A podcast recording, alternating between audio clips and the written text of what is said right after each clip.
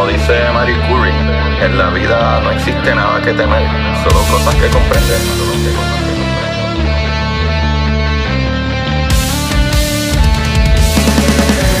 Recuerden correr y buscar la manera de aprender que más le divierta.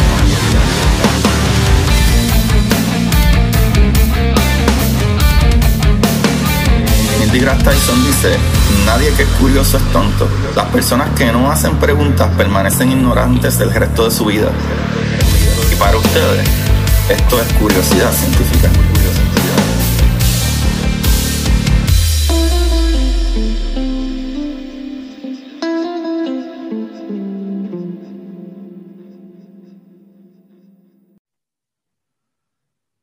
Buenas Corio de Curiosidad Científica, bienvenidos sean todos a otro episodio más de Curiosidad. Aquí con ustedes, como siempre, su host Agustín Valenzuela, trayéndole las maravillas del universo. Y con eso, también traigo a gente maravillosa de este universo.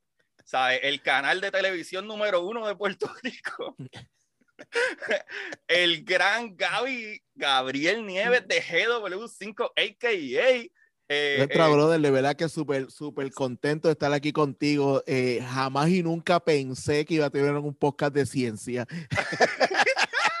Porque mira que yo hago cosas, pero este, y de verdad, de verdad que cuando me hiciste el approach, me encantó la idea de lo que queremos hablar hoy y yo creo que va a estar cool, yo creo que va a ser una cosa diferente.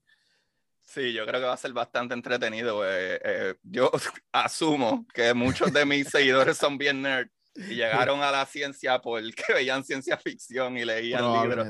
So, yeah, es muy probable. Sí. Y eh, dime contra Gaby, pues antes de proseguir, sí, eh, para que la gente tenga una idea, un background, eh, ¿verdad? Lo que hoy vamos a hacer va a ser que vamos a hablar de esas series, películas, etcétera. y dentro de estas películas suceden cosas que a veces son posibles en vida real, aunque parecen fantasiosas, y otras que aunque parecen bastante lógicas, no lo son.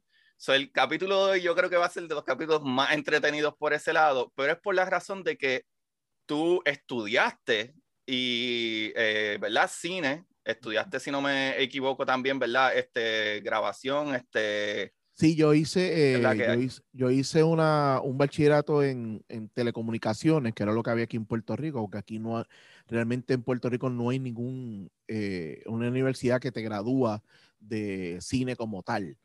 Eh, ahora lo llaman, tele, eh, antes era videotele, videotelecomunicaciones, ha cambiado un montón, ahora prácticamente se quedó como comunicaciones.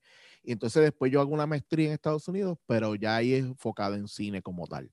Este, la compañía mía lleva como unos sobre 15 años más o menos. Yo he estado en publicidad, back and forward y todo ese tipo de cosas. Estuve en filmaciones por mucho tiempo y de un tiempo para acá, para hacer un, un poco un compendio, eh, empecé a enfocarme más en lo que eran los podcasts. Yo, ya yo venía con haciendo podcast, ¿verdad? Empecé haciendo Hablando 24 Friends, después hice Hablando Pop, pero yo entendía que este era el nuevo futuro, ¿sabes? Yo pienso que todo tiene evolución y como el periódico, como se empezó escribiendo, después salió el periódico, eh, viene después la radio, viene la televisión, pues todo tiene un ciclo.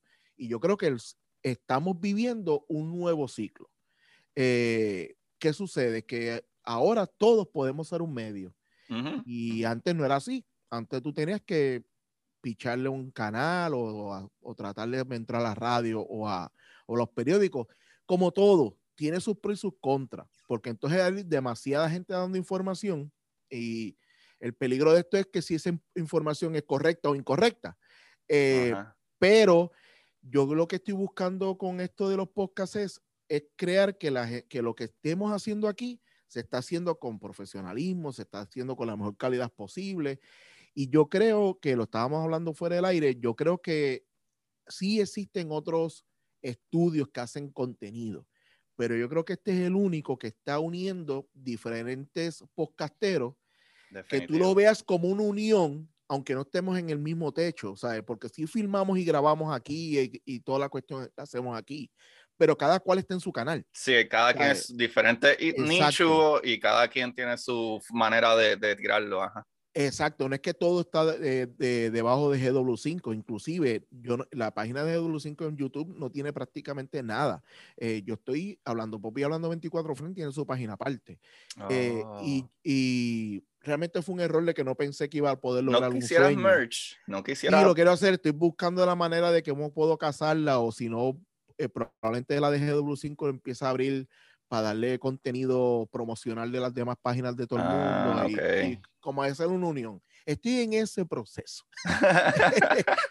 este, lo, realmente lo que pasa es que creció más rápido de lo que pensé, porque sí la, la pandemia ayudó, porque esto yo vengo con esto, con esta idea hace mucho tiempo. Inclusive yo voy a yo estoy apostando al streaming cuando la palabra streaming no estaba ni pegada. Sí, no existía. Entonces, cuando vino la pandemia, toda esa gente que me decía, sí, sí, sí, Gaby, sí, el streaming, ajá, sí, me alegro por ti.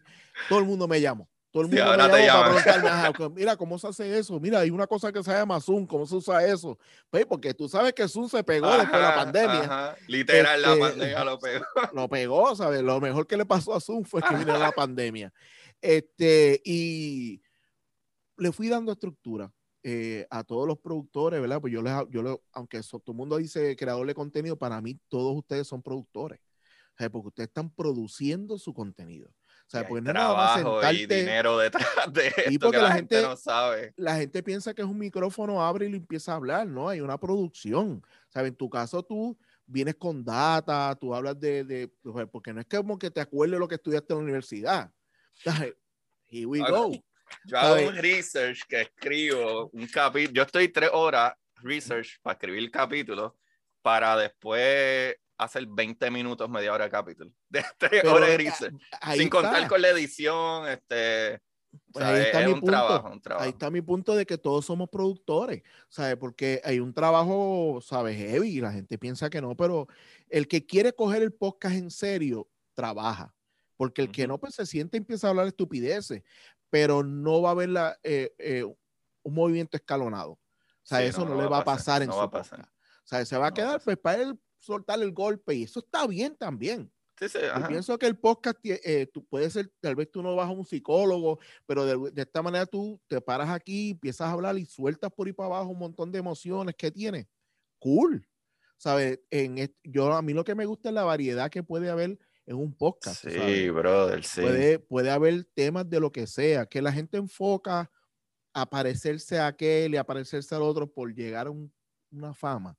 Eso tiende a pasar. Pero yo soy de los que te digo, ¿a ti te gusta la pesca? Mano, habla de pesca. Olvídate a entrevistar gente, olvídate, o habla de pesca. Entonces entrevista a gente que le guste la pesca o cosas relacionadas a, a un invitado que no pesca o que no es, o que la gente no sabe que es aficionado a la pesca y que habla de la pesca.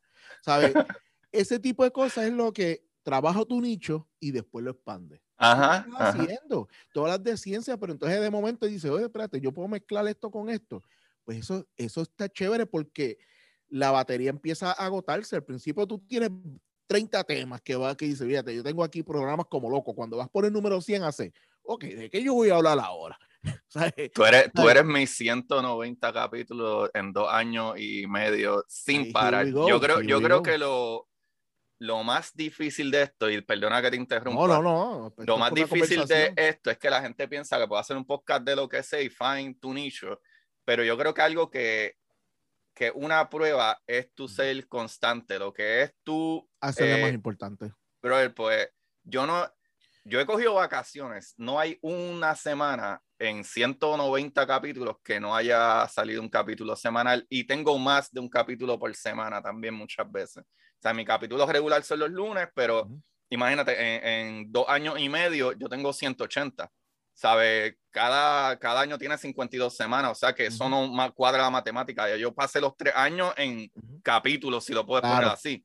Pero lo que tengo, eh, pero ¿por qué? Por la consistencia y eso te da un boost psicológico que, lo más importante. que está brutal, ¿sabes? emocionalmente tienes que estar comprometido de que esto va a suceder, si no, no llega a, a, donde tienes que llegar. Y yo creo que es algo que, que también la gente no se da cuenta de, tú puedes hablar todo lo que habla todo el mundo y a lo mejor pega, y si eso es lo que tú crees que va a pegar, porque todo el mundo habla de eso, está bien, Ah, pero también se olvida el detalle que tienes que ser consistente. La consistencia es sumamente importante. ¿Sabe? Yo, a mucha gente que, eh, con las que he podido hablar en, en entrevistas y esto, que me preguntan cuál es la clave, la clave es la consistencia. Porque a la que una persona te escuche todas las semanas, ya tú tienes un compromiso con esa persona, esa persona espera tu contenido. Eh, y es bien importante eh, que le, mano, esa persona está sacando de su vida una hora y hoy en día sacarte una hora para ti es gigantesco. Gigantesco. Ajá, y eso es sumamente importante. Y pues más o menos, eso es un backstory de lo que es GW5, ¿sabes? Eh, actualmente pues ya lo más nuevo que ha pasado es que eh, tu madre TV se unió a, GW5, está ya, está pintando y todo ese tipo de cosas en el estudio. Saludos ahí a Juan Carlos. Yo, yo, yo he cogido fiebre con él, yo he cogido fiebre con él y a cada rato llamo a su programa. Lo sé, lo sé, yo te escucho para veces. No, no, no, y el concepto está muy bueno, está muy bueno. Y, qué buena idea. Y vienen otras cositas chéveres, tú sabes, estamos tratando de de ser más y, estar más unidos, pero todo el que entra aquí es porque de verdad le está metiendo. Sí, porque le está metiendo, que tenga compromiso. Eh, y, yo creo que ese es el enfoque, tú sabes, lo que tú acabas de decir, que tenga el compromiso y, el, y esa cuestión de no fallarle a la gente que lo está escuchando ni viendo. No, mano, y que no solo eso, tú tienes programas que le están metiendo, pero hay que también decir que tú le has dado break a programas que son los números uno ahora cuando empezaron el día 2 o el día 3 pues si quieres hablar de los, los machorros, la hora machorra, ellos grabaron como uno o dos capítulos afuera. nadie sabía si iba a funcionar o no. Grabaron un capítulo. Pues mira, un capítulo afuera, nadie sabía si iba a funcionar o no. Y de momento tú dices, no, no, vénganse para acá, muchachos. Y como en un mes y eh. medio explotaron. Sí, sí, mira, pues yo creo que eso es un buen ejemplo.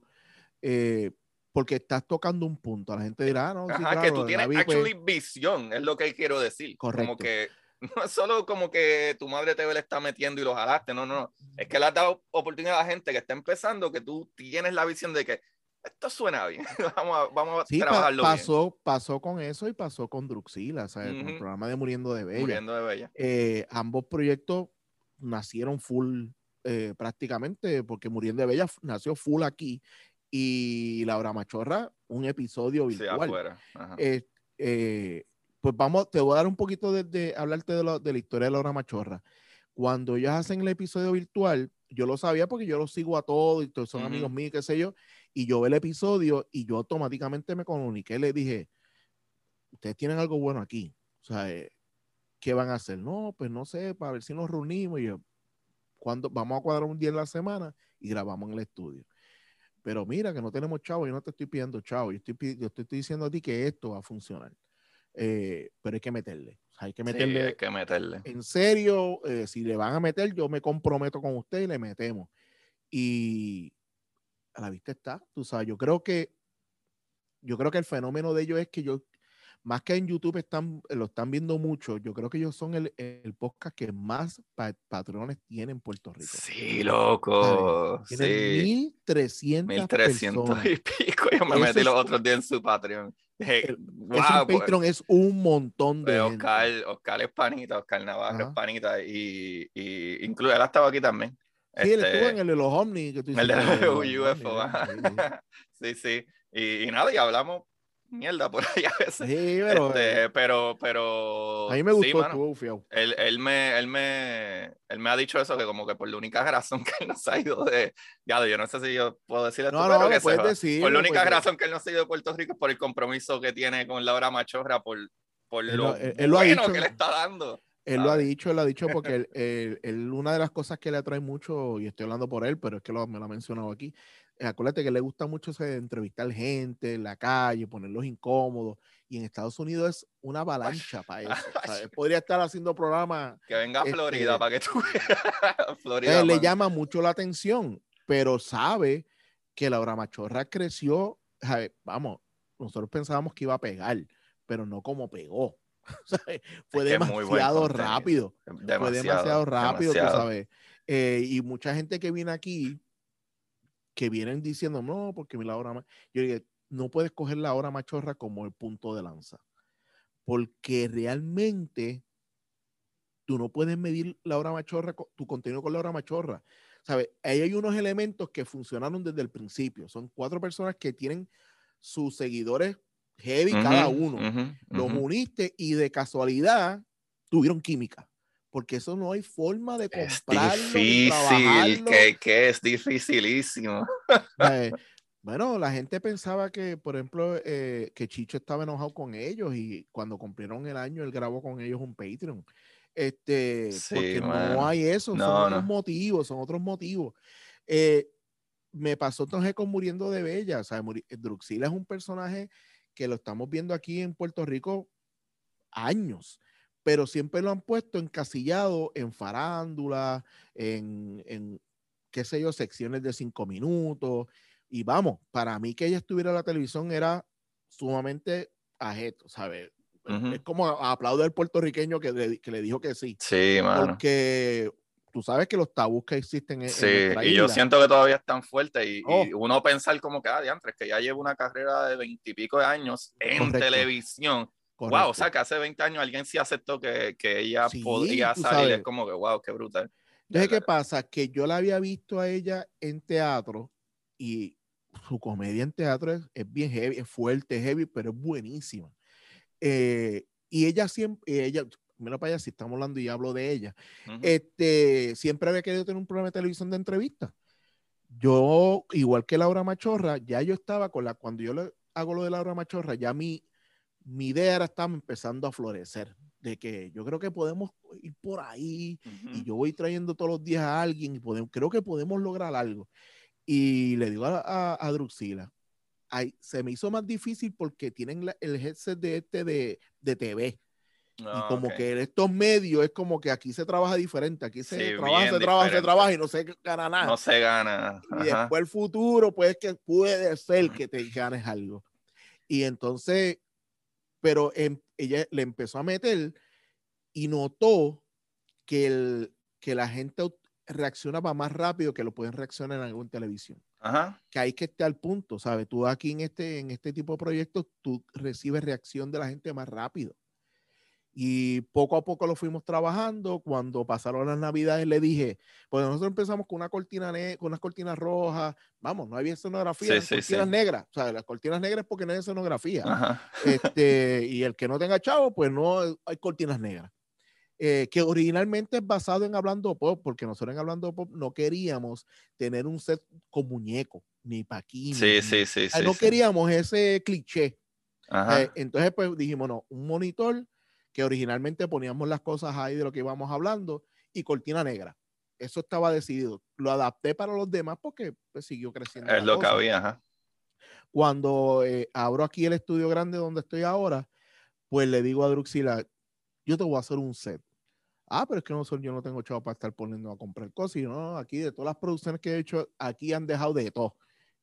Y el set de Druxila es un montón de cosas de otras producciones que se quedaron aquí. ¡Wow! Este, ahí no se compró. Oye, se ve súper bien, se ve súper bien. Todo el mundo le dice eso.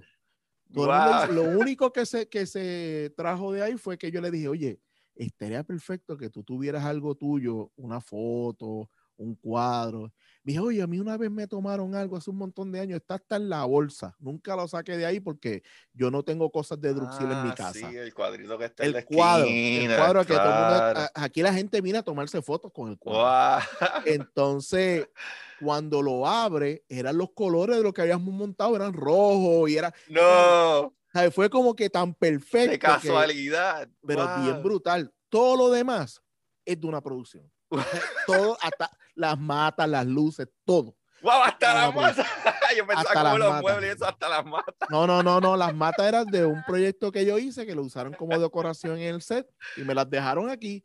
Y yo las usé para el, para Todo lo que tú ves en Druxil es reciclado. Wow, qué brillante, qué bueno, qué bueno. eso me encanta. Y cuando la gente entra, que ve el, eh, aquí hay dos proyectos que la gente hace como cuando entran y ven el de Druxila, que se sienten que están en, en, Telemundo. Y cuando vienen paz, siempre es lunes, que la barra es. Sí, que tienes la barrita que pusiste. La barra es impresionante, mano. La barra es impresionante. De verdad, cuando se ve, se ve muy bien, pero cuando tú la ves, tú haces, wow. Sí, físicamente, ajá. Sí, es un monstruo, es un monstruo. Y pues, Ahí está. Este, dije el compendio de GW5. brutal, brutal.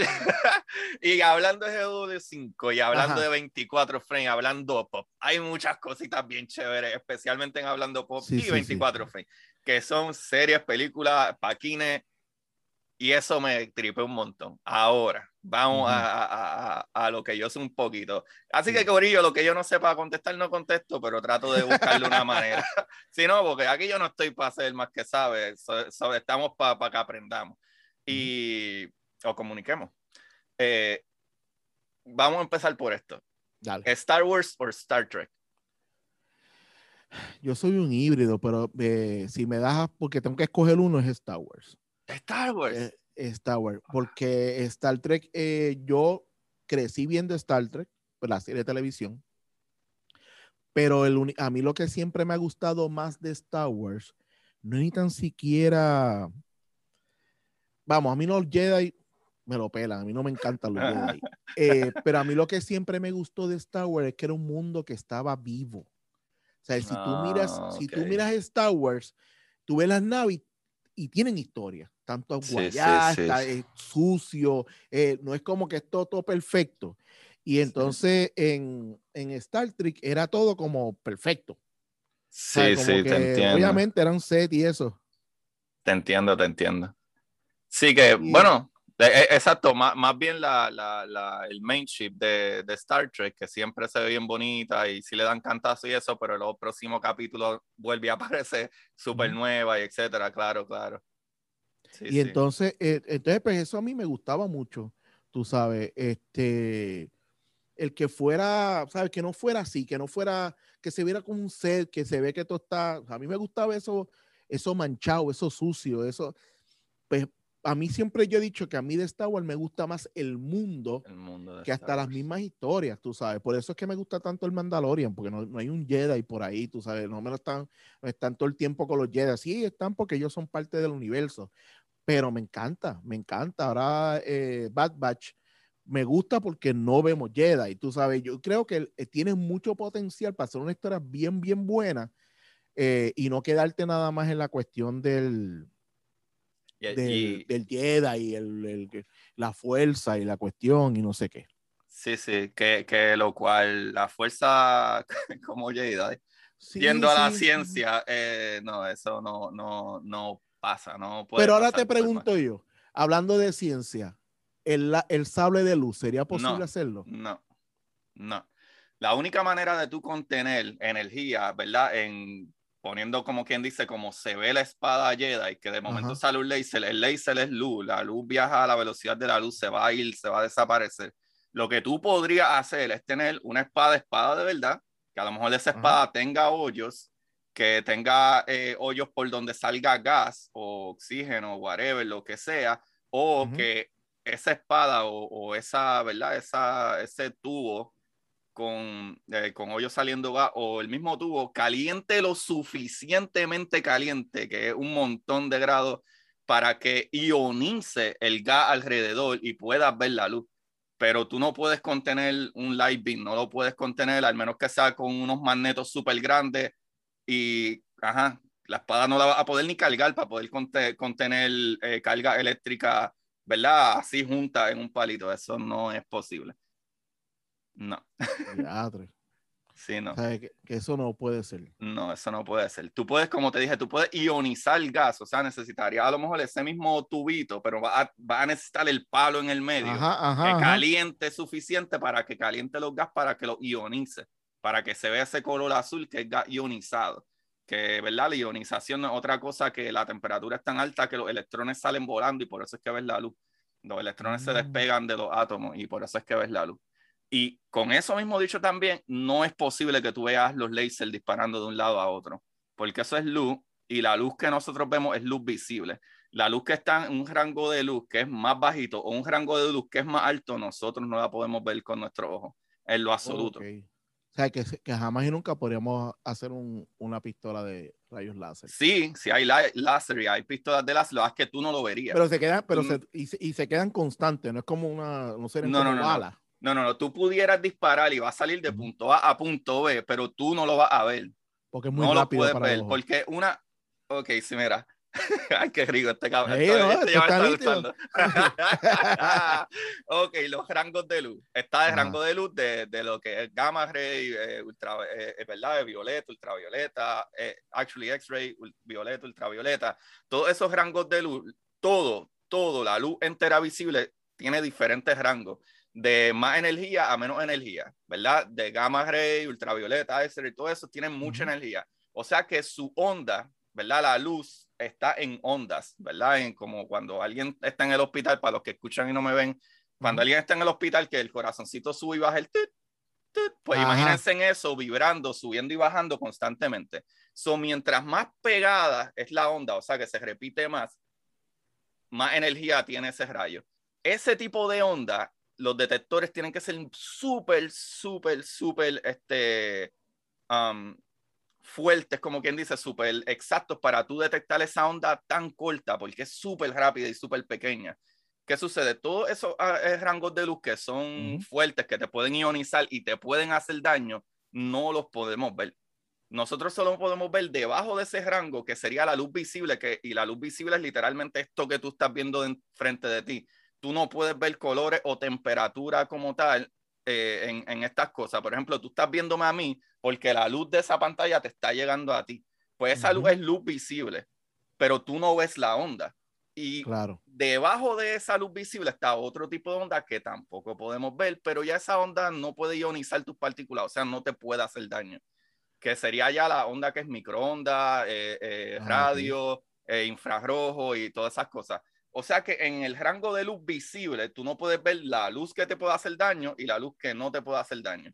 O sea que en el rango visible tú puedes disparar de punto A a punto B y hay lasers que son súper fuertes y te pueden matar y atravesarte y no tenemos que ir tan lejos. Cuando a ti te sacan un X-ray, literalmente te sacan un X-ray y es dañino para ti porque te está atravesando esa luz y esa luz ioniza tus partículas, ioniza tus átomos. O sea que le da tan duro que le da golpe a los electrones y los saca. O sea, si tú tienes, tus átomos están estables si tienen la misma cantidad de electrones y de protones.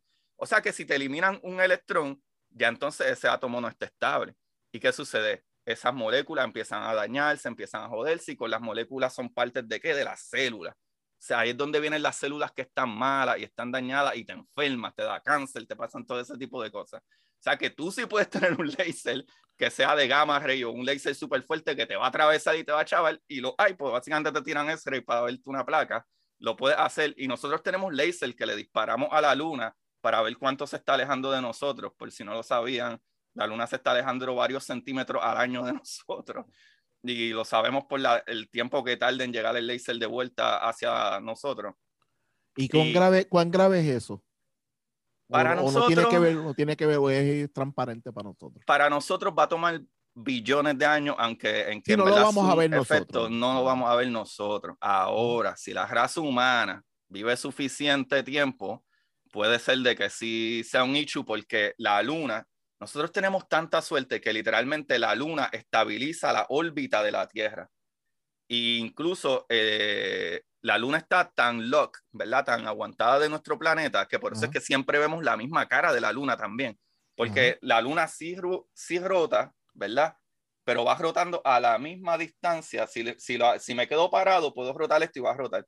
Pero cuando tú estás rotando alrededor del planeta, pero va, la rotación va a la misma velocidad que tú estás dándole vuelta al planeta, por eso tú ves la misma cara siempre de la luna. Así de lock está la luna con nosotros, pero definitivamente sí se está alejando de nosotros. Eso está cambiando. Eso está cambiando. Ay, Dios mío, me cayó aquí el, el, micrófono. Sí, para la gente que nos está escuchando, fue que él me estaba, estaba usando el micrófono como si fuera el planeta Tierra. Y, lo acabo de y el celular era la luna. Y yo acabo, y yo acabo, y acabo de escuchar esto aquí. Pero lo movió y, por y tuvo pérdidas. La, Tierra en este momento ha, tenido pérdidas. Ahora mismo la Tierra se fue a coger por. Ahí yo lo agarro aquí porque me va a tomar más tiempo en adaptarlo. Eh, montarlo que, que dejarlo. Sí, sí. Pero sí, básicamente eso, pero sí, tú puedes disparar como eso mismo, los, rayos X, pero tú no ves cuando a ti te disparan para sacarte una placa. Pero son eh, rayos, láser, que literalmente te están haciendo daño y te están eh, ionizando tus partículas. Por eso es que es, eh, y sí existen rayos láser que atraviesan metal y hacen todas esas cosas, pero tú no los ves, tú ves la intensidad de, de la luz. Ahora, si ese rayo atravesaría un medio, como decir, es eh, verdad, humo o vapor, lo que sea, tú sí puedes ver la luz atravesando el humo, porque choca con todas esas partículas del humo que están ahí sí podrías verlo de esa manera, pero en el espacio que no hay nada de eso, no, eso no es posible. No, hay break, no hay break. Ahí sí, totalmente ciencia ficción full. Sí. Eh, ven acá, vamos a quedarnos con Star Wars ahora mismo. Eh, si tú has notado en Star Wars, la gente tiene una habilidad bien buena para los idiomas, porque pueden hablar como un chubaca, este, pueden hablar con 20 marcianos, pero a mí siempre lo que me ha llamado la atención es que pueden entender a los droides. y estos son pititos y, y clics y pititos, que es lo que suena un droide. El sonido se puede convertir en un diálogo. Sí, todo el sonido. El sonido se puede convertir en imágenes, loco, en imágenes. La información, wow, qué buena pregunta, Gaby, está brutal. qué buena pregunta. Loco, eh, literal, nosotros le sacamos en marzo del 2019 una foto a la primera foto y única que tenemos de un hoyo negro, del primer hoyo negro que literalmente captamos una foto. Y es porque la información, igual que el sonido, puede viajar, ¿verdad? Viaja en onda. la radia, el sonido viaja en onda sobre el aire. Ese es el medio que, en el que se mueve el sonido. Pues la radiación, la luz, se mueve igual, en forma de ondas, como expliqué anteriormente ¿verdad? No importa si tenga más energía o no. Y cuando nosotros captamos esa señal, nosotros podemos captar de dónde proviene. Igual que la luz eh, que, estamos viendo ahora mismo, que yo te veo a ti porque la luz que choca contigo refleja para atrás y yo te veo. La ausencia de luz, ¿verdad? De señal, funciona de la misma manera. Ahora mismo, si yo tuviera un detector lo suficientemente bueno, yo puedo enviar ondas de sonido hacia ti, ¿verdad? Y las ondas de sonido van a chocar contigo y van a rebotar hacia donde mí. el factor del murciélago. El factor del murciélago, básicamente. So, yo puedo crear una imagen de tu forma viendo, ¿verdad? ¿Qué es lo que escapó y lo que queda para atrás? Similar nuevamente a cuando te tomas una placa dependiendo del material que absorbe la radiación, hay material que absorbe más radiación, material que absorbe menos radiación. Por eso es que las placas, los rayos X, son tan eficientes porque eh, lo que son gases no absorben tanto la radiación. Por eso es que cuando a ti te tiran una placa, te atraviesa y los pulmones se ven negros, porque ahí hay mayormente tejido débil, ¿verdad? Suave y oxígeno, o gases, y digo, y no oxígeno, aire, porque hay un misconception con eso de que respiramos oxígeno. Pero este, pero ¿qué se refleja? Las cosas más densas como el hueso. El hueso absorbe mucha radiación.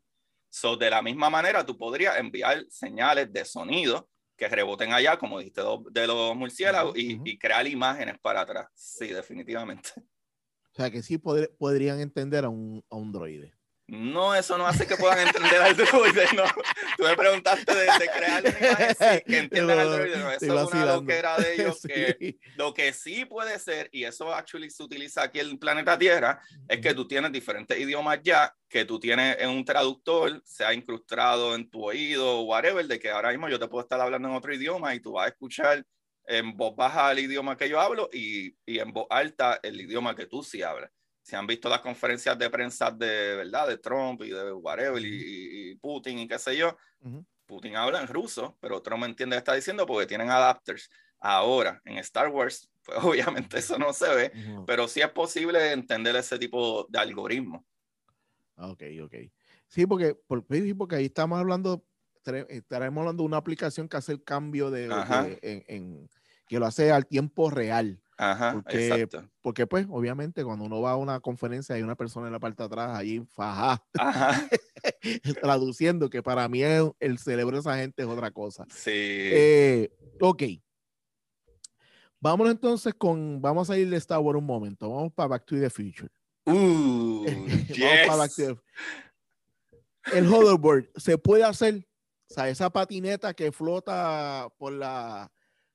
Yo creo que puede lograr yo creo que eso es mucho más fácil de lo que la gente piensa. porque la gente piensa, o sea, en, en, en, Back to the Future, la patineta no te enseñan cómo lo hace, pero para el 2000, que yo estaba, 2000, 2001, que yo estaba en la Interamericana, había unos muchachos que se ganaron eh, eh, unos premios porque ellos inventaron el primer carro volador, carro, carro, pero ese carro que ellos hicieron, que incluso Chevy quería pagarle dos millones por la idea, y ellos no lo vendieron, y pues, imagino, se están lamentando ahora mismo.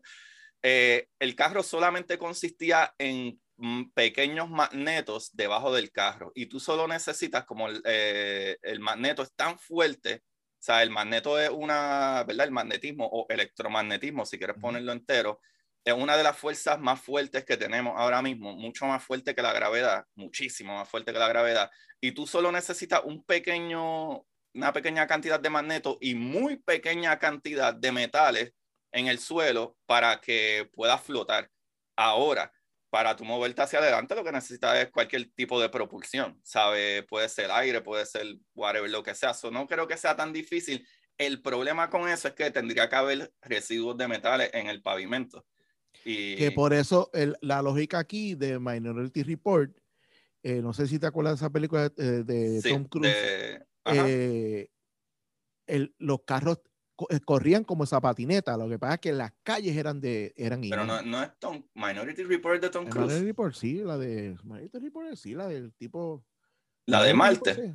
No, es la de Marte. No, no, no, la que yo estoy No está hablando de Schwarzenegger. No. Eh, ¿Cómo es que se llama aquella película que, que él va para Marte?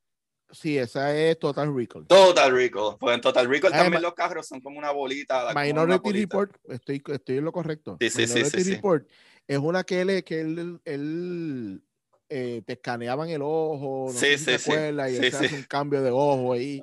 este, pues las calles eran, eran, eran así como la patineta, eran calles de, de, imanes y los carros pues no tenían goma. Entonces, inclusive cuando el gobierno, el gobierno podía desactivar las calles y, todo el mundo cae al piso. Ajá, ajá, pues literal, literal, sí lo puede, o sea, wow, no estoy tan mal, no estoy tan mal, mi idea. Gracias, Minority Report, ay, Gabriel Nieves. Si no la han visto, muy buena película, a mí me gustó mucho. Sí, sí, pues ahí está, sí, sí creo que se puede. Lo que, lo que, lo que ahora mismo no es la misma patineta, así que es como una patineta pequeña, pero ahora mismo hay gente que está utilizando casi los drones, estos tipo drones, ¿verdad? Y están como medio esquiando en el aire y whatever, pero no es lo mismo que la patineta, ¿no? O sea, yo te pregunto esto, pero realmente eh, lo de la patineta sí he visto avances con eso, pero todo el mundo que hace los avances pues hacen como una pequeña eh, pistita y mm. se mueve de lado a lado y porque son magnetos, ¿sabes? Están tratando de ser magnetos. Obviamente no es el tamaño de la patineta, son un patinetón gigantesco y se mueve bien torpe, ¿sabes? No se mueve con la habilidad de, de, la película de Back to the Future, porque ahí son otros 20 pesos. Sí, no, claro, claro. Eh, y vamos a mantener el Back to the Future. La, cuando en la primera película, al final, que él hace la conexión con el, con el cable ¿cuánto realmente puede impulsar un rayo eléctrico y habría, habría manera de canalizarlo de la manera que lo canalizaron ellos? Wow, qué súper buena pregunta. Eh, primero habría que entender la. Eso es lo malo cuando tienes un negro que le gusta. le gusta la ciencia ficción. Qué, mano, qué buena idea, Dios mío. pues, eh, ok, primero que todo, todavía al sol de hoy nosotros entendemos cómo se... Yo creo que hay que entender cómo funcionan los rayos. Eh, y la idea que nosotros entendemos de los rayos por las partículas, cómo funciona, es que eh, cuando tú tienes esas nubes bien densas eh, en, allá arriba en el cielo, la temperatura es bastante baja. Y lo que hace es que las partículas de agua se convierten en cristalinas y por, y, y por, la, ¿verdad? por la temperatura y la, y la fricción básicamente las partículas se dividen, ¿verdad? Se ionizan y los protones se dividen de los electrones. ¿Qué sucede? Los electrones le encanta estar cerca de los protones, porque los electrones son de carga negativa y los protones de carga positiva, pero dentro de la nube no lo pueden hacer por la, por la fricción ionización. So, por eso ellos buscan conectarse al pico que esté más cerca de esa nube, por eso es que tú ves la descarga de luz de electrones, que electrones es electricidad, bajando hacia la Tierra esa, eh, los, los, truenos son tan ridícula, digo los rayos, los truenos es el ruido que hace de la expansión, la expansión rápida del calentamiento del aire. Este, pues el rayo es tan ridículamente energético que al sol de hoy los físicos no tenemos idea de por qué suceden porque la ionización no es lo suficientemente fuerte para la energía que sale. Entendemos que deben de haber partículas que entran dentro del planeta, que eso sucede todo el tiempo, y le dan ese extra boost, ¿verdad? Esa extra fuerza para crear esa reacción que tiene que escapar esa energía. Pero todavía el sol de hoy entendemos cómo se ioniza, por qué se atrae, pero no entendemos por qué tiene tanta energía. Pues eso puede ser la lógica en la cual el rayo nunca es derecho sino puede hacer que sea uno sí porque se va a conectar a lo más cerca a, lo máximo los protones más por eso es que, se va. Puede estar de donde sea porque lo, él lo que quiere es conectarse con algo que es lo más cerca que esté. Y por eso es que también usualmente se atrae más a los picos porque están más altos se atrae más a los árboles. ¿sabes? ¿cuántas personas cogen un rayo en un carro o en un o en whatever, o sea, casi siempre le da a un árbol, le da a un, a un tronco, a un poste o a, o a cosas que tienen picos porque es lo más cerca o lo más que atrae e, esa carga. Entonces, eh, ¿por qué razón un rayo, quedar un momentito con el rayo, el rayo eh, eh, explota, ¿verdad? Despega de donde, de donde empieza a generarse y, y, y termina, pero no se queda como si fuera una conexión eléctrica a veces se queda por microsegundos, que es bastante cuando tú estás descargando una conexión. So, imagínate que las nubes, básicamente un capacitador. Para, tú sabes lo que es un capacitador, me imagino, porque has trabajado con esto. Los capacitadores básicamente lo que hacen es que aguantan algo de energía, ¿verdad? Y, pero si tú le pegas a un capacitador solo que esté cargado, tú le pegas a un destornillador, la energía o esa electricidad va a salir de él pues básicamente las nubes es como si fuera un capacitador, o sea, esa nube está cargada de energía, de iones, y obviamente a la que lo suelta hizo la descarga y se vació. Ahora, dentro de un ratito que vuelve y se recarga porque siguen ionizándose, ¿verdad? Dividiéndose electrones de protones, pues más adelante puede de esa misma nube salir más rayos, pero al momento lo que hace es que está descargando. Y acuérdate también que todos esos eh, y, ¿verdad? partículas son electrones y los electrones es básicamente eh, la electricidad, o sea que es luz, y la luz viaja a la velocidad de la luz, es algo súper rápido. O sea que tú estás descargando un, una ridícula inmensa de electrones, pero es algo que se descarga súper rápido. O sea que tiene una reacción súper rápida. Y para la gente que quiera verlo de otra manera, la luz viaja tan rápido que la luz viaja a 300 mil, 300 mil kilómetros por segundo, no minuto, no hora, por segundo, que en Estados Unidos sería 186 mil millas por segundo. Y por esas razones que tú no tienes una conexión eléctrica pegada ahí, porque tú no tienes la, ¿verdad? Lo que lo está alimentando constantemente, como un cable eléctrico, que hay una fuente que está tirando, tirando, tirando, tirando. Sí, porque cuando llega al final, ahí muere, porque no hay nada que lo siga alimentando. Exacto, chupo eso y no hay nada que lo siga alimentando por el momento, por el momento esta semana cuando grabamos, eh, acaba de pasar algo en México que a mí me voló la cabeza. No sé si sabes lo que lo del terremoto que hubo en México en estos días. Sí, hace un tiempo. Eh, sí, eh, no, no, hace como una semana fue algo así. No, el que estaba hablando fue anoche. Ah, no, no sé, pues, no sé. Ok, pues si no, búscalo. Y ahora me vas, ahora te voy a decir lo que, lo que sucedió y tú me das el feedback científico. fuera de que, que, que tembló la tierra, lo que estaba llamando, y lo puedes buscar eh, en las redes ahora, los videos donde la gente está volando en canto, es porque eh, automáticamente que empieza a temblar, comienza a haber eh, una tormenta eléctrica. Pero no es una tormenta eléctrica del cielo. O sea, no, no, está, no, no está lloviendo, no es una tormenta eléctrica. Según lo que empecé a buscar, es que la Tierra vibra tanto que dispara energía y esa energía es la que se convierte en esto que estamos viendo como si fueran eh, rayos que vienen del cielo. Wow, estoy, estoy escribiendo aquí. Eh, nunca había, nunca había visto. Lo he visto en, en los volcanes, porque los volcanes sueltan humo suficiente, ¿verdad? A una temperatura que sucede más o menos lo mismo que las nubes regulares. Este,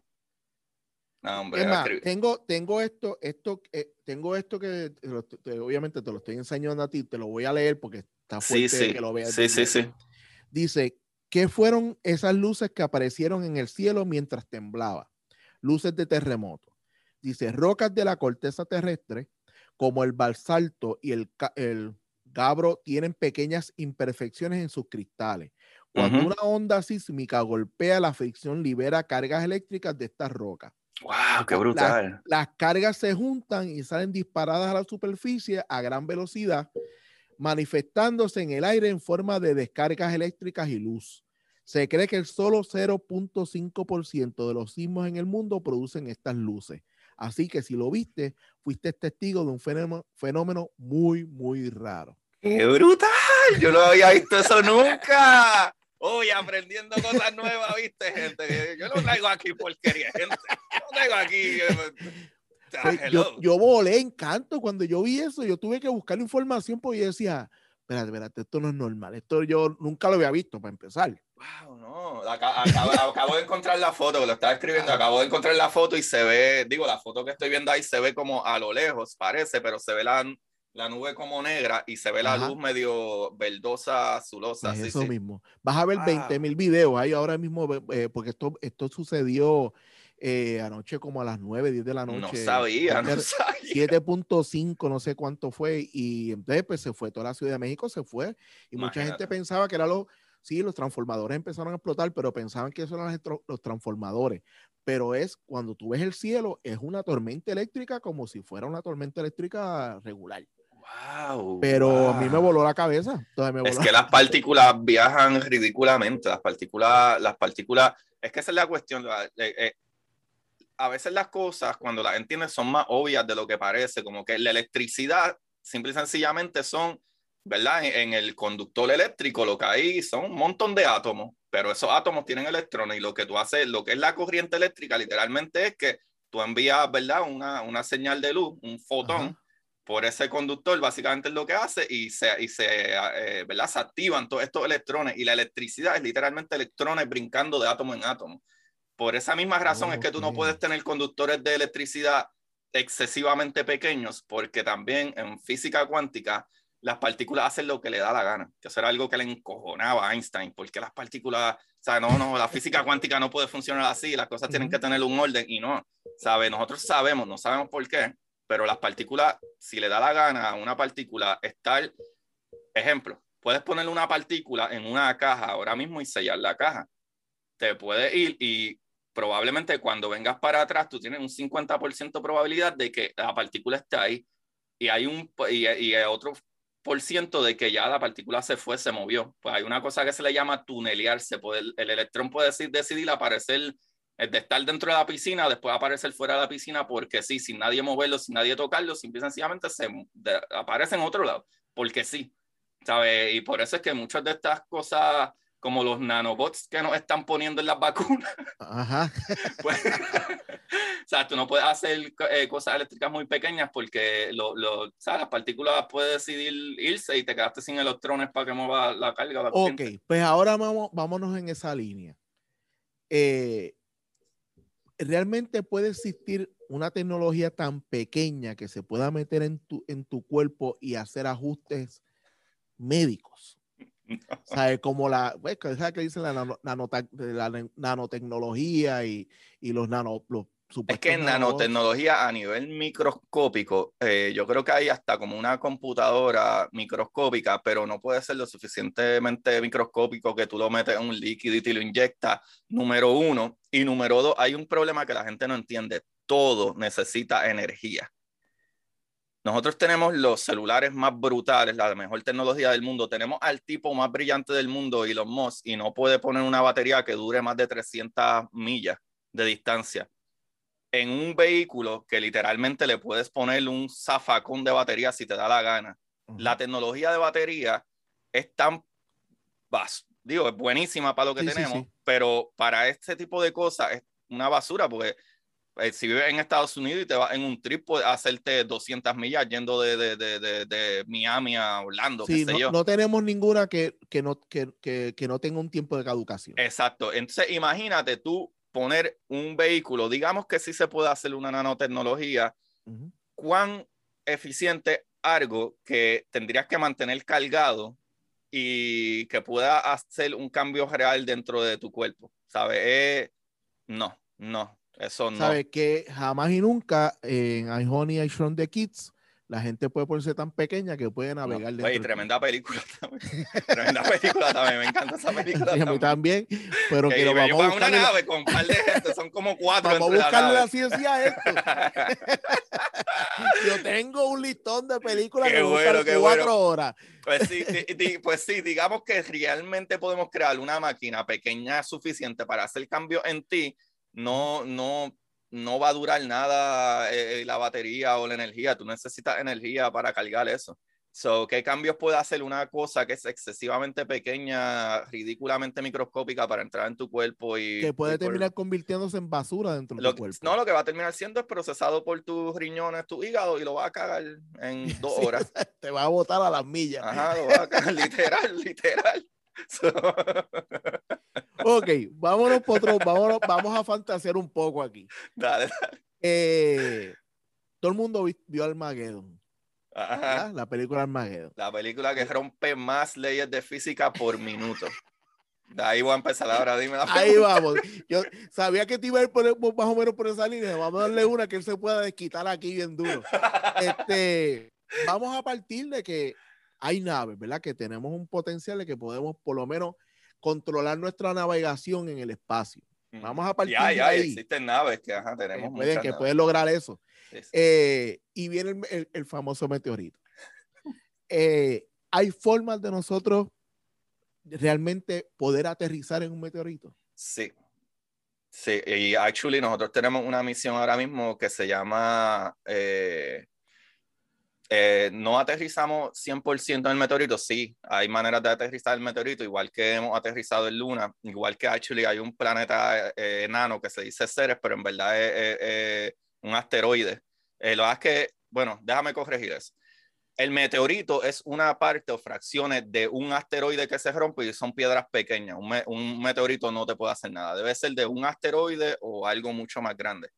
Eh, el meteorito es simplemente fracciones que se han roto de, de asteroides y entran. Están meteoritos, meteoroides y, y, eso, que eso es lo que vemos que entra aquí y se quema y qué sé yo. Eh, ya lo que se considera un, un asteroide como tal, que eso sí es las piedras grandes, los asteroides sí pueden tener kilómetros de grandes.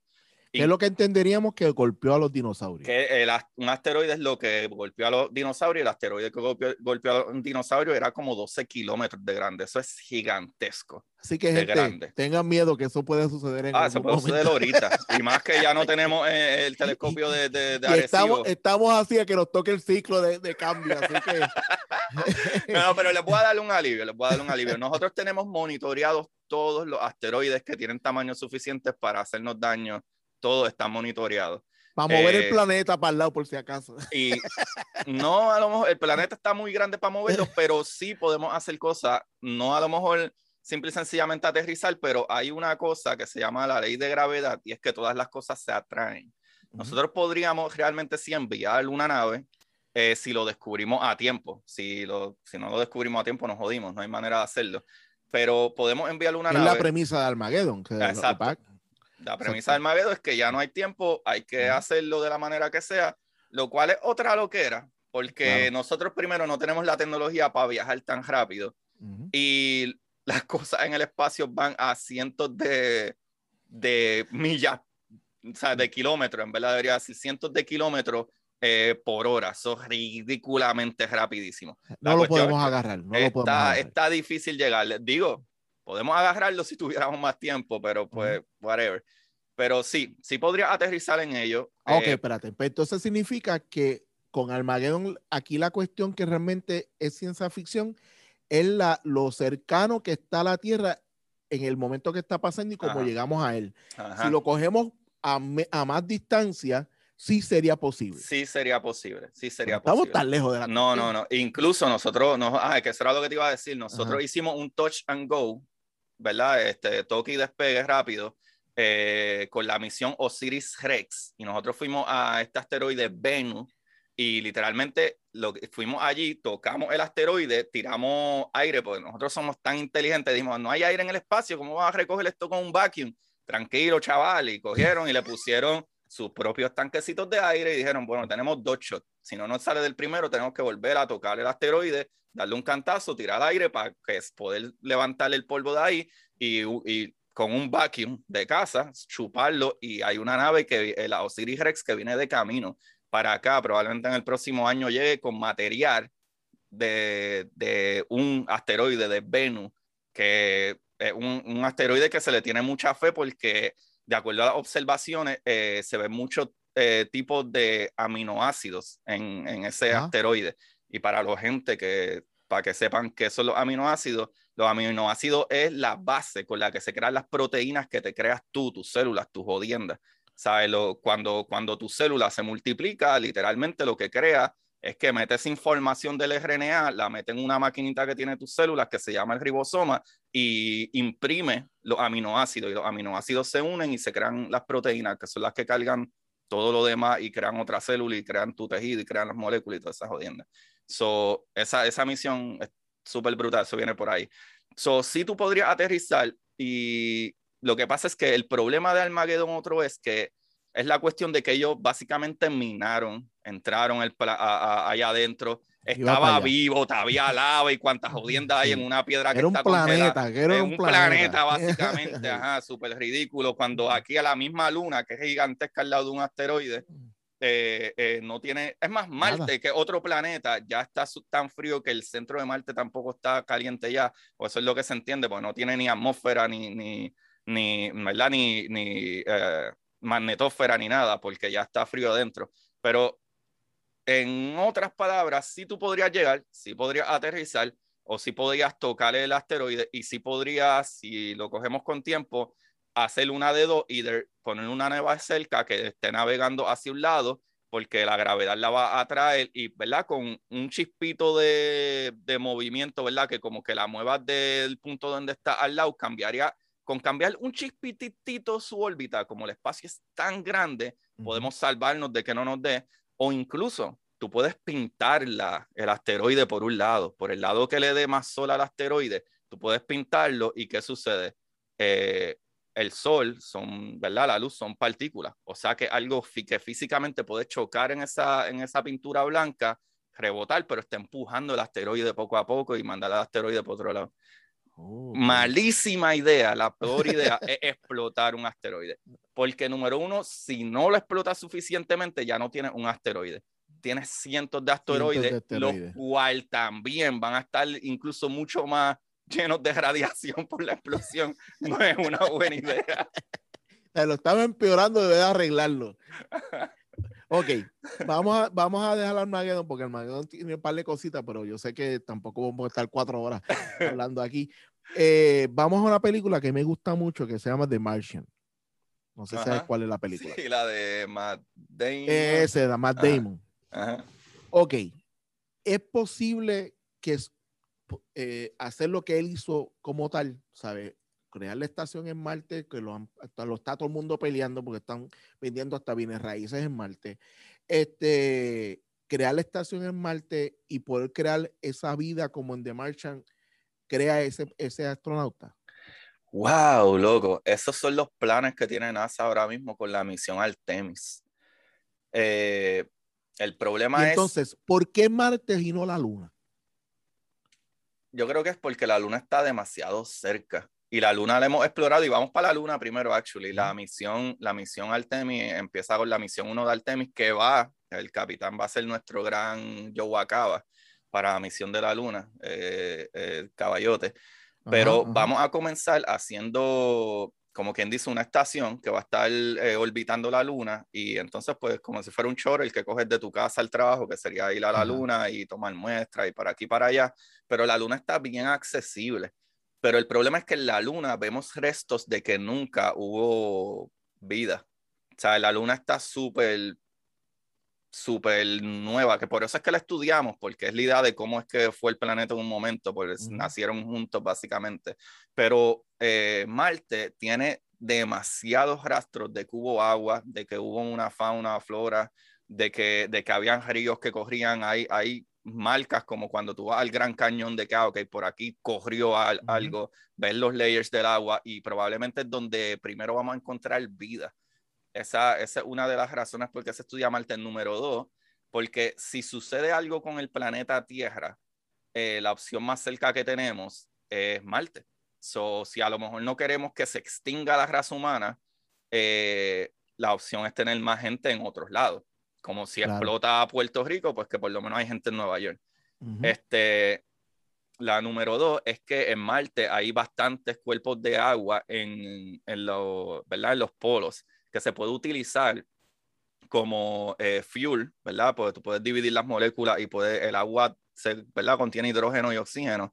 Tú puedes dividirlo y crear literalmente gasolina para las naves, aparte de que el líquido que necesitas para tomar y vivir, incluso sacar el oxígeno para respirar.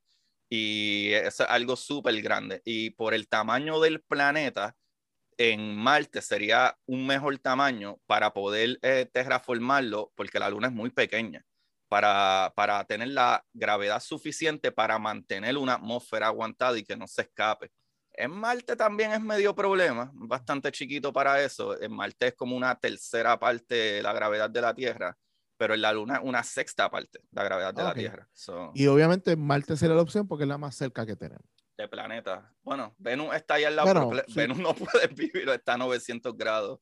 Por eso, eh, en cuestión de, lógica para dónde nos podemos mudar, pues Marte sería. o sea, que, que The Martian tiene una premisa que es Una buena premisa. Actually, es una de las mejores películas de ciencia ficción, yo diría. Si tú comparas con cualquier de esta otra, la, yo diría que es más bien el detalle de dónde él pone las cosas, de que está, o sea, él tiene una casetita que parece una casa de la campaña y la radiación, tú no, aparte de lo frío que está, la radiación no te va a dejar vivir jamás, jamás. O sea, yo sí entiendo que si tú pones unos módulos lo suficientemente grandes, gruesos y etcétera, podrías vivir ahí, pero literalmente él tiene una caseta que abre con zipper y, el, y el piso el piso de Marte, no es como que tiene el piso, como que, ay, cabrón, eso está un poquito al carete. E, eso llega aquí es peor que el, que el COVID, mata a todo el mundo. exacto, es como, ah, eso está medio al carete, no sé, como que obviamente no, no trabajaron mucho la parte de los módulos y eso, pero fuera de la idea no está tan loca, ¿no? De Martian, ¿no? ¿Sabes? Que, que entonces, eh, fuera de los detalles, la idea no está tan, no, mal. No, no está tan lejos. Eso es lo que quieran hacer, por eso es que toda esta gente está loco con la carrera espacial de vuelta de nuevo. Ok, vamos entonces a una que empezamos a hablarla un poquito antes de empezar a grabar, pero dijimos, vamos a guardarla para cuando nos, toque grabar. Star Trek. Eh, Star Trek, obviamente, eh, es un icono de la ciencia ficción. Y una de las cosas más atractivas que tiene es que la gente se transportaba eh, de aquí y llegaba a otro lado. ¿Es posible transportar la materia de alguna manera física que se, desaparezca y aparezca en otro lado? ¿O eso es totalmente imposible? es totalmente posible. pero, pero, pues, eh, pues de, eso hablamos un poquito. Ahora mismo, eh, yo te estoy enviando información y la información es energía, es carga y, como dice Einstein, ¿verdad? Y igual mc square, ¿verdad? Que la energía igual que la materia, ¿verdad? Viajando a la velocidad de la luz al cuadrado. So, si, si tú transportas energía, estás transportando materia al mismo tiempo. Eh, so, igual que yo enviarte el mensaje de texto para decirte, yo te envié, ¿verdad? El, eh, eh, rayos de luz, ¿verdad? Te envié ondas de radio básicamente a tu teléfono se te envíe una información, se te envíe algo que se podría convertir en materia, pero dividido en partículas más pequeñas. Tú podrías literalmente separar la materia, ¿verdad? En pedacitos o pequeños chunks y a lo mejor moverla hacia otro lado, pero no de la manera en que sucede en Star Trek. Maybe tú pudieras tener un replicador de que ponga todas tus células donde estaban pero ¿y qué va a hacer con las neuronas? Que son conexiones únicas. Como que a lo mejor eh, y, en verdad no, no se puede enviar una persona entera de un lado a otro. El gran problema que tenemos de reconexión. Ajá, yo diría que de reconexión. Podemos eh, coger la materia, eh, baratarla y, tal vez llevarla, pero esa reconexión de que tú cuando llegues allá no seas una bola con un ojo. es, bien probable que eso es lo que pase, que termine siendo una bola con un ojo. Eh, eh, que no vas a hacer si yo me pues, yo voy a en otro lado. que, pero pero fuera de eso sí es posible. Tú puedes enviar, nosotros hacemos eso todo el tiempo, enviar energía de un lado a otro, energía igual que la materia, sí. Eh, incluso, incluso, eh, ¿cómo te digo? Incluso hay partículas que, por ejemplo, yo puedo lo que se llama tangle, ¿verdad? Como que unir dos partículas y yo puedo coger esas dos partículas, una partícula de ellas, dejarla aquí en mi cuarto y enviarte otra partícula allá en Puerto Rico, que estamos a, cientos de kilómetros de distancia, y literalmente la conexión de las dos partículas no se separa hasta que yo observo mi partícula. Cuando yo miro mi partícula, me doy cuenta que mi partícula dio un spin para arriba y ya yo sé que tu partícula que tú tienes allá tiene que dar un spin para abajo de la conexión que tienen las partículas. Solo información por alguna razón que no sabemos de, física cuántica, la información puede viajar instantáneamente, mucho más rápido que la velocidad de la luz y nosotros hemos hecho eso en nuestros laboratorios. Literalmente ponemos partículas que las unimos, las entrelazamos, sería eh, la palabra, y literalmente dejamos una partícula en punto A y le enviamos la otra partícula a otro cuarto y literalmente cuando hacemos las observaciones siempre, si la partícula eh, tiene un spin, ¿verdad? Un giro hacia abajo, la otra obligado hacia arriba. O viceversa, si tiene un spin hacia arriba, la otra es hacia abajo. O sea, eso, en transmisión de información, eso sucede todo el tiempo. Pero, como sabemos, la información tiene que viajar bajo un medio, o sea, que viaja bajo energía, sea luz, sea lo que sea. Y hablando entonces de Einstein, pues deberíamos de poner como que ya que la, ¿verdad? La energía, es igual que la materia, pues podría decir que sí, tú puedes hacerlo. Ahora, de la manera que en Star Trek sucede, no, no creo que eso sea algo, ¿verdad? Visible. Ahora, yo te voy a preguntar a ti, ¿qué tú crees que sucede? ¿La materia se deshace y se hace en otro lado? ¿O cuando a ti te ponen en, ¿verdad? En, en, la maquinita, tú te mueres y te vuelven? yo pienso, sí, yo pienso que si fuera, tú, tú, mueres y vuelves a, a, renacer, a revivir. A revivir, porque es como que tienes que eliminarte para crearte. Ajá, Cuando tú lo analizas, dices, tú muriste, acabas de morir en Bayamón y naciste en Cagua.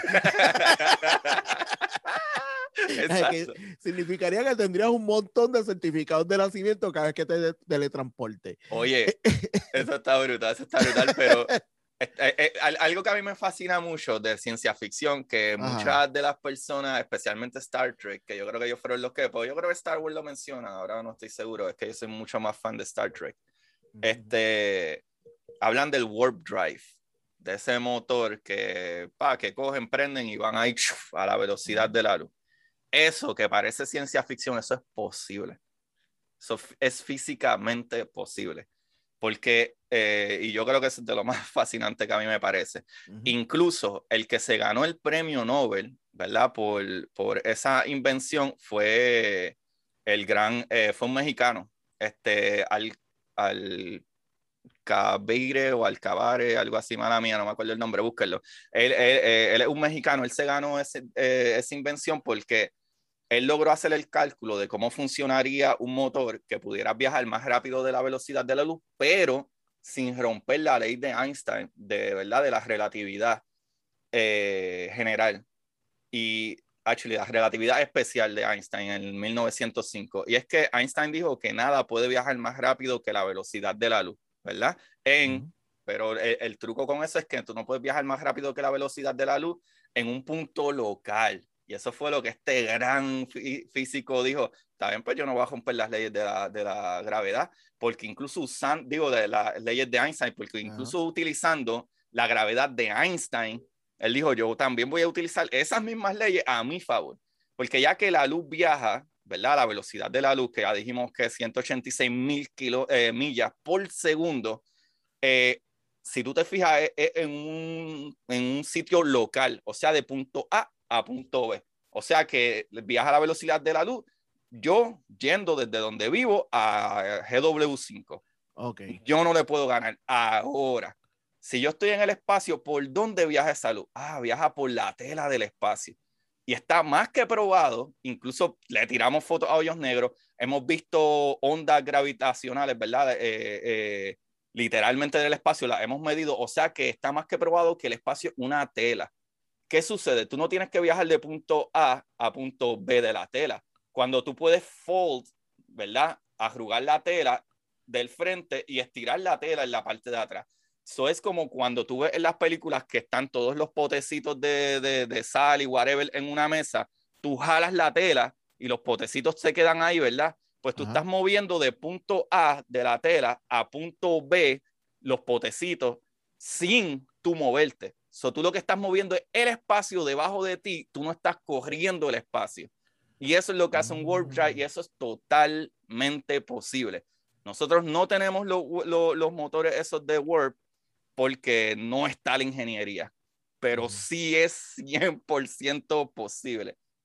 sí podría ser, ¿sabe? obviamente con la, tecnología, con la tecnología lo que se pueda descubrir aquí a no sé cuántos años, eso podría ser una, una posibilidad. Eso es una posibilidad 100%. Uh, qué malo que tal vez no la vea. Tú nunca sabes porque cada, cada, año se triplica la, la, la, ¿verdad? la tecnología. Pero, ¿verdad? Como que si, si, si te lo quieres imaginar como casi, ¿sabes? No es como que tú corres de aquí a aquí, sino de que tú haces como que, ok, echa para acá y tirado para allá. Ah, ok, ok, ok. estás, tirando un mantel. Exacto, estás tirando un mantel, básicamente. ajá, ajá, ajá, eso es 100% este posible. Eh, tengo una que es con la que quería terminar, pero no sé si quieres hablar de otra cosa. No, no, no, dale, dale, porque actually ya llevamos un poquito más de. pues mira, voy a tirar la última. Mi película favorita, por la cual yo me empecé, a, a, hacer lo que hago hoy en día, es la película Weird Science puedes crear una jeva con computadora. No existe, no hay un Justin Bieber en Puerto Rico ahora mismo. Actually, hay Sofía. No sé sabe quién es Sofía. ¿Has visto a Sofía? Pues sí, puedes crear, literalmente puedes crear una jeva que te puede decir chistes y todo. Sí. Si lo que pasa es que Sofía me da creepy. Eh, eh, bueno, si tú piensas en, hoy en día en todos los muñecos que, que, que venden allá de Japón. Pero vamos, vamos, vamos, a, vamos a pensar que, ok, eh, eh que, que, crean una mujer. Eh, Ajá, que sí, que es como si fuera mujer normal. Pero si nos vamos por, la, por, por Disney, eh, la tecnología que Disney ha hecho para que los animatronics sean lo que hoy en día es, es heavy, ¿sabes? Ahí realmente no, no salgamos para ningún laboratorio.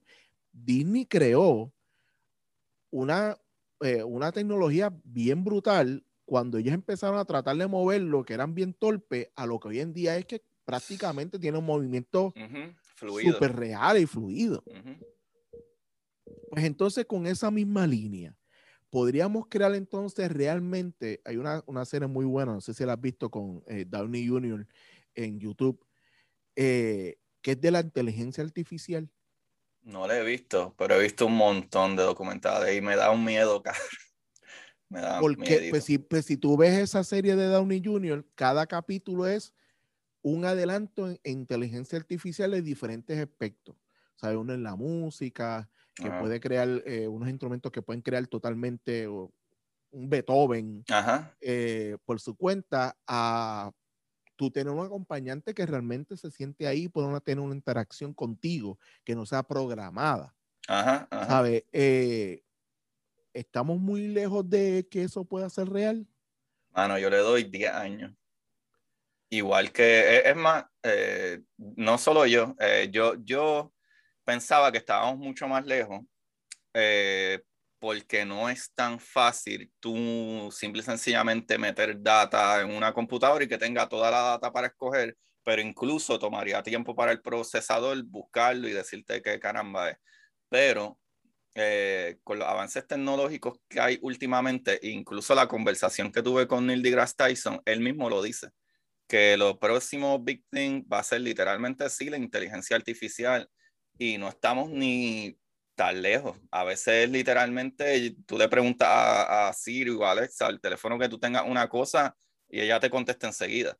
O sea, te contesta en cuestión de que varios segundos y ella está buscando de todo la, las redes completas. O sea, a veces tú le dices como que, qué sé yo, ah, Siri, ¿cuán lejos queda eh, el sol de la Tierra. Ah, el sol queda tal, como que, wow, tardó un segundo y medio. estamos súper cerca que, ese, de que, que ese, esa inteligencia artificial que, que, personificada como una muñeca o una, una, prácticamente una mujer, tendría que estar obligatoriamente conectado a un network. Yo no creo que necesariamente tenga que estar conectado a un network, pero hay una, hay una compañía que se llama Singularity Net y ellos son los que hacen ah, eso que tú estás diciendo. Ajá. Pues ellos son los que hacen eso que tú estás diciendo.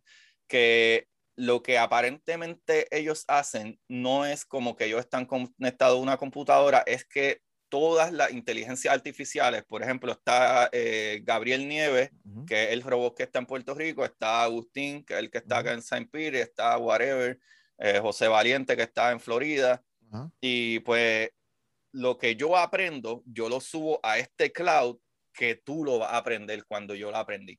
Ah, yo me di cuenta de que los nenes están persiguiendo un perrito y tirándole piedra. Y me di cuenta que el papá los regañó y le dio un cantazo. Ah, pues yo creo que eso está mal y el nene no sabe mucho. Ah, qué chévere. Yo acá lo estoy viviendo en St. Pete y ya tú sabes que eso está mal.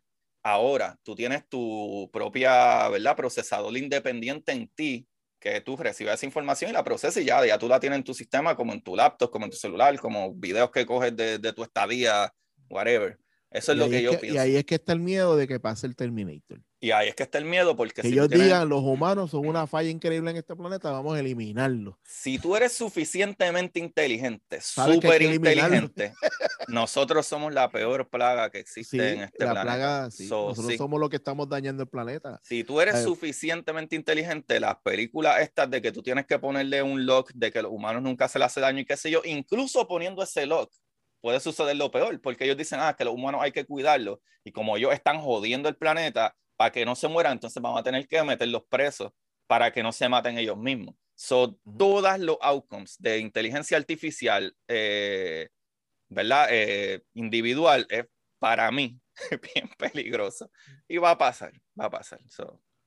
Pues yo creo que ya más o menos ahí te di, te di contenido ahí de película. Brutal, brutal. Este capítulo está brutal, Gaby. Y hay más, tú sabes que hay más, porque si pues sí, sí, nos vamos, a volver, nos vamos a volver a reunir. Nos vamos a volver a quieras, Gracias, Gaby, gracias, de verdad que sí, pero ah, yo no te voy a, eh, dejar ir tan rápido, te voy a tomar cinco minutos más. No, no, no. Eh, yo siempre le digo eh, a mis invitados, yo usualmente recomiendo un libro o algo así, pero no tienes que recomendar un libro y no tiene que ser de ciencia. ¿Alguna recomendación que quieras darle al corillo hoy aquí que nos escucha?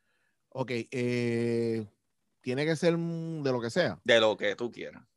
Eh, ok, contra, pues la acabo de perder porque para que fuera en esa misma línea, búsquela. No me acuerdo cómo se llama. Sé que es, es con este hombre, con Downey Jr porque para irnos con la línea de ciencia, porque irnos con la línea de ciencia, porque es fascinante al nivel de que te pasa lo que dijiste, te da miedo de cómo puede venir el futuro.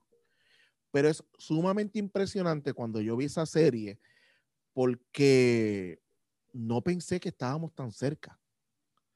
O sea, cuando yo vi esa serie, fue que yo dije, wow, uno lo ve como bien ciencia ficción, pero esto ya no se ve tan lejos. Estamos hablando de prácticamente, por ejemplo, uno de los, episodios que así que me lo, vi hace como un año atrás o año y medio atrás, cuando YouTube tenía, estaba tratando de hacer el Netflix. Este, no sé si está ahora mismo disponible, así debe estarlo. Eh, sí, probablemente se puede conseguir, aunque sea en YouTube, de seguro. Es que era en YouTube, pero era ah, YouTube Premium, en lo que le llamaban el YouTube Premium en aquel ah, momento. Ok, ok, ok. Este, que era una serie de YouTube y es con eh, Downey Jr. Una mano era prácticamente lo que, lo que veíamos con Luke de Star Wars. Oh, ¿Sabe? Aquella mano le faltaba nada para parecer una mano real. Y reaccionaba de una manera, pero brutal. Cuando yo vi aquello, yo dije, fuck, esto está bien. ¿Tú no viste los videos, ¿tú no viste los videos de hace dos semanas atrás de los robots haciendo park No, no los he visto. Yo, te, yo, te, envío ahorita para que te asustes de verdad. Está heavy, está ah, Y no sé si viste el anuncio de Elon Musk de que ya va a hacer su, ajá, su... Y que, que, que, el meme es con Will Smith, mirándolo como yo, what the fuck. se parecen y un poquito. Se parecen, se parecen. Bueno, Gaby, wow, qué bien le ha pasado. Gracias, gracias. le ha pasado de show. De verdad, que me he reído un montón y yo creo que dimos bastante ciencia, bastante vacilón. Sí, sí. Salió mejor de lo que yo podía haber pensado. Y dije, esto quedó como que bien duro. Sí, sí, esto como que quedó bien. Y quedó cabrón. Wow. tenía que decirlo, tenía que decirlo de esa manera. Bueno, loco, tengo un capítulo con Oscar, eh, Rubén y, Titito. No había pasado 10 segundos y ya habían dicho el hecho. Yo me aguanté, yo me aguanté. yo dije, déjame al final. Digo. Yo creo que yo había dicho. Eh, ya, había, ya, te había, hablado malo antes que yo. Corillo, yo ustedes me. Ah, no, Gaby, ¿dónde te conseguimos? ah, sí, claro. Vayan para tu, este... tu, ¿Cómo es? Para tu estudio, los que necesiten. Eh, GW5 en todas las redes sociales, hablando 24 Frames y hablando Pop está en Instagram. Eh, todo el contenido está en YouTube, está bajo Hablando 24 Frames. Ahí está Hablando Pop y, y, pueden conseguir lo que es Hablando 24 Frames también. En audio lo igual, en podcast está bajo Hablando 24 Frames. Eh, si vas a la página gw5.com, ahí puedes dar este, en la parte que dice GW5 Network, están todos los podcasts que se crean aquí en, Puerto Rico, no, que se crean aquí en GW5. casi solamente en Puerto Rico. Casi, tenemos, estamos tratando de quedarnos y como decimos, estamos tratando de ser tu nueva televisión. Eso es, ese es el eslogan. Y son como 10 o 11, ¿verdad? Son, son 10. por ahí. Son 10. Se han ido, han ido entradas y salidas pero esto, eh, acuérdate, en, esta cuestión uno, como la ciencia, se trata y hay errores y ahí tú ajustas y vuelves de nuevo. Y así mismo es esto, ¿sabes? Lo que sí es que estamos, lo que entendemos que funciona, le metemos más pepa y lo vamos trabajando para que se quede y genere por buen tiempo. Brutal, brutal. Súper agradecido, brother. De la claro, a ti, a ti. La de show, de verdad. Yo no sé ni dónde tú sacas tiempo para tanta producción. de verdad que tú eres un maestro. Gracias, Gaby te admiro un montón, ridículamente un montón. Nada, ¿sabes? No, nada más por lo visionario, por, por encima de todo el mundo. Ah, todavía hay gente tratando de hacer podcast, gente que lleva mil años en los medios, y tú tienes una producción que es basada en podcast, 100% de 10 podcasts y van y bien, ¿sabes? Un montón. De verdad que gracias por tu tiempo y a mí, pues, eh, como saben, me pueden conseguir en Curiosidad Científica Podcast en Instagram, Curiosidad Científica en Twitter, mis libros están en Amazon y está en el link de Linktree en mi página de Instagram, eh, mi libro La exploradora Titán, que esa ciencia ficción te lo voy a enviar, eh, y mi libro de ciencia básica, física básica, para que no los cojan de bobos, de curiosidad científica, El universo en ajeros con habichuela en Amazon también, o escríbanme, yo se los envío dedicado y todas esas cositas buenas del podcast, ayúdennos ahí mismo en ese link, y nada, como siempre les digo, busquen la manera de aprender que más les divierta, Corillo, chequeamos. Bye bye. Y para ustedes, esto es curiosidad científica.